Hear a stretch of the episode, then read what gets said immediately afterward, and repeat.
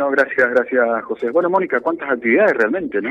sí, la verdad que estamos felices de poder ofrecer a la comunidad, especialmente de Avellaneda, pero bueno, lo de cine también para la región, eh, estas actividades que comienzan el 24 eh, de mayo a la, a la noche con el Festival de Coro de Abuelos, los amigos, invitando a la comunidad román, al coro de Román eh, y al grupo de danzas folclóricas mayores del Centro Cultural Municipal.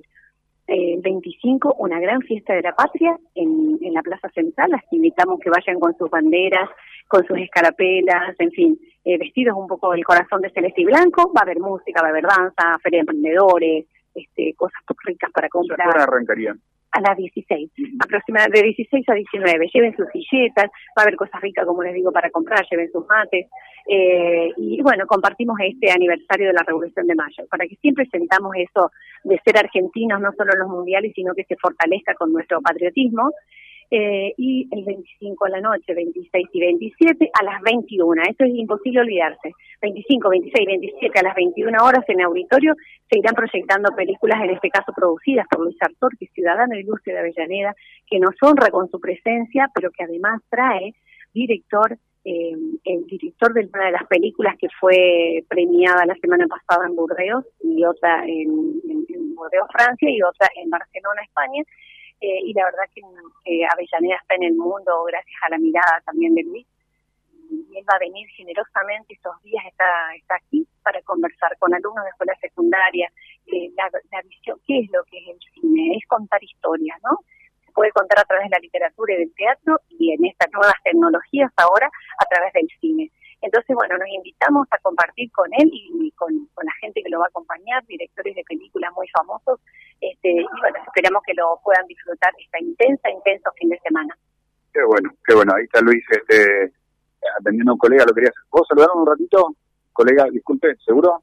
Un placer saludarlo. ¿Cómo está? Buen día. Buen día, buen día, Daniel. Placer mío. Todo bien. La única vez que pude hablar con un director de cine en Buenos Aires me dijo, en la vida siempre estamos actuando. ¿Están así o no? Sí, todo el mundo, todo el mundo. Si no, preguntarle a los políticos. Él me dio un ejemplo más práctico, no, no tan este, doloroso para algunos, porque algunos políticos nos están escuchando. Y sabe, sabe, vos me preguntás la realidad, vos me preguntás, yo te contesto. Es porque yo le dije aquí, ¿sabes? Deme un ejemplo, me acuerdo en el Teatro Colón cuando conocí el Teatro Colón. Y me dijo, bueno, eh, fíjate cuando alguien sube a un colectivo, si vos estás sentado en la parte de atrás, te vas a dar cuenta que el que sube, en aquella época pagábamos todavía, con moneda y demás, no había tarjeta, te van a al darse cuenta que el, resto de los pasajeros lo están mirando, se va a acomodar el pelo, se va a acomodar la ropa. Y así siempre parece que nos están mirando y estamos actuando. Sí, yo creo que sí. Y todo depende de quién tenés adelante. ¿Entendés? Si vale la pena o no vale la pena. Pues, si tenés a alguien que, que digamos, no es de tu agrado, no, no vas a actuar para no llamar la atención. ¿Qué sé yo? No, sí, uno vive. La vida es eso. La vida es un escenario permanente donde tenés el drama, la alegría a, cada minuto.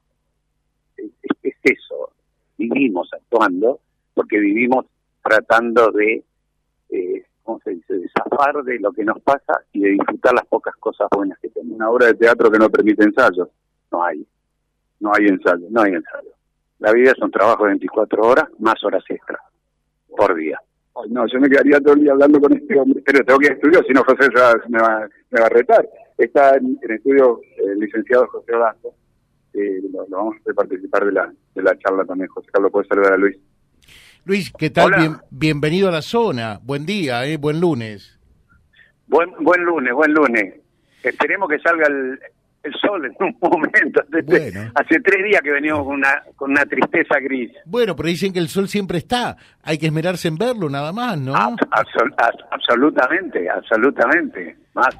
Bueno, un tema musical muy importante. Claro que sí. Tira siempre Avellaneda, ¿no? Tira la cuna, tiran los orígenes. Ni hablar, ni hablar, ni hablar. Yo, yo tengo eh, yo ya, ya estoy cumplir 68, yo me fui a los 25, eh, pero corporalmente, digamos, y por una cuestión de profesión. Ah, no sé, tampoco me fui en busca de no sé qué, eh, eh, pero sí, básicamente lo que quería hacer no lo podía hacer acá. Pero para mí Avellaneda y Reconquista son mi lugar. y los digo este, simplemente por orden alfabético. Avellaneda, Reconquista por la R, porque estoy mal acostumbrado con el cine y cuando no sabemos cómo poner un título lo ponemos por orden alfabético, si no tengo contrato firmado previo con el actor. Este, pero son dos ciudades que quiero profundamente, profundamente. Eh, transcurrí mis mejores eh, tiempos aquí, este, que era la época en que uno no trabajaba, tenía pocas responsabilidades. Así que, y tengo muchos amigos, me tira mucho, me tira mucho, mucho, mucho, mucho. Bueno, eh, perfecto. Y contanos un poquitito eh, de lo que vas a hacer estos días en Avellaneda, allí. Mira, ayer en primer lugar eh, eh, eh, pasamos El Frasco, que fue la película que hice en el 2007, 2008 aquí, aquí en Reconquista, en La Lola, La sí, que yo hacía 12 años, 13 que no la veía, película que hace tres años me la compró Amazon, que no tengo idea quién fue el loco de Amazon que estaba viendo y compró una película de tantos años, y fue muy emotivo, la verdad, porque eso, fue una película que, que, yo busqué mucho tiempo, un libro para filmar acá, en mi zona, este, con actores con los cuales yo había compartido el inicio del grupo de teatro vocacional, con gente amiga, entonces, eh, y dedicada a mis viejos, así que me, me, pegó en el hígado, la cabeza, me, me emocionó mucho, mucho, porque además yo recorrí el mundo, te diría, con el frasco, y la pasé en lugares que yo decía, ¿quién carajo va a entender esto? Como fue el Cairo, como fue Goa en la India, y la gente se emocionaba y vos decís, bueno, hay cosas, el amor, eh, después de Shakespeare creo que está todo inventado, la traición, el amor, el odio, y todo el mundo lo entiende, cuando hay un poco de sensibilidad. Y lo que queda es eh, el jueves y el sábado a las 21 horas vamos a proyectar acá y los invito porque vale la pena a ver El hombre inconcluso. El hombre inconcluso es una película que escribió y dirigió Matías Bertilotti, eh, en la que trabaja Nicolás Paul, Gastón Ricó, Carlito Santamaría, Víctor Laplace, Paula Sartor, Ernesto Claudio, Gabriela Lich, es un elenco de la hostia, filmada en Puerto Esperanza, en Misiones, en época de pandemia, película que acaba de ganar en Barcelona el premio a la mejor película en el Festival de Derechos Humanos, acaba de ganar en Francia, en Pesa y en Burdeos premios del público, el, premio especial del jurado. La película me está dando muchísimas satisfacciones, que vale la pena ver.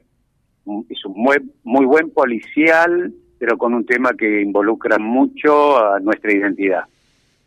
Este, eso es el jueves y el sábado, así que invito a todo el mundo porque además creo que es a la gorra, o sea que si tenés plata ponéis, si no, no ponga, eh, a mí me da exactamente lo mismo, este, porque yo no me llevo nada, ni la gorra.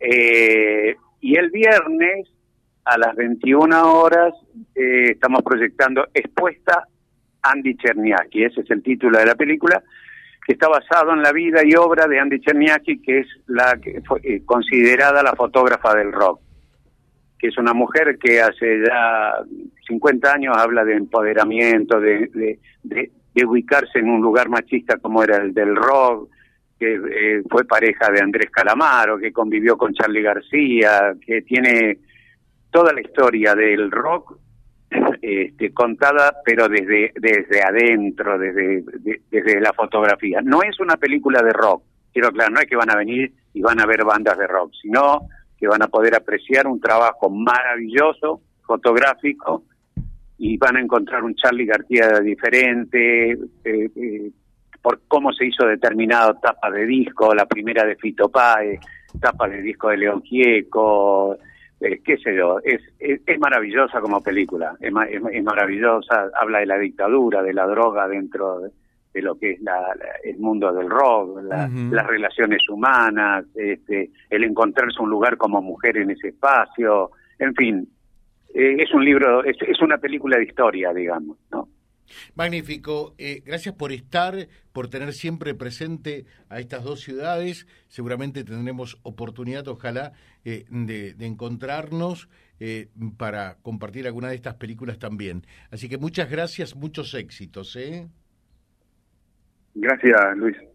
No, al contrario, gracias a ustedes, gracias por ocuparse, gracias por, promocionar siempre. Estas cosas se hacen para que para que la gente la vea. Así que lo mejor es eso. Y si uno está presente y no le gustó, también sirve para descargarse porque me pueden putear personalmente. y no tienen y no tienen por qué decir, uy, que me lo dicen ahí, listo, no pasa nada. Gracias, gracias, gracias. Luisito Sartor, charlando con nosotros, uno recuerda ¿eh? Eh, aquel tiempo infernal cuando eh, se filmó el frasco aquí en toda la zona, ¿no? Realmente el despliegue que significa poder llegar a filmar una película. Vía Libre, siempre arriba y adelante. Vialibre.ar, nuestra página en la web, a solo un clic de distancia. www.vialibre.ar Vía Libre, siempre en positivo.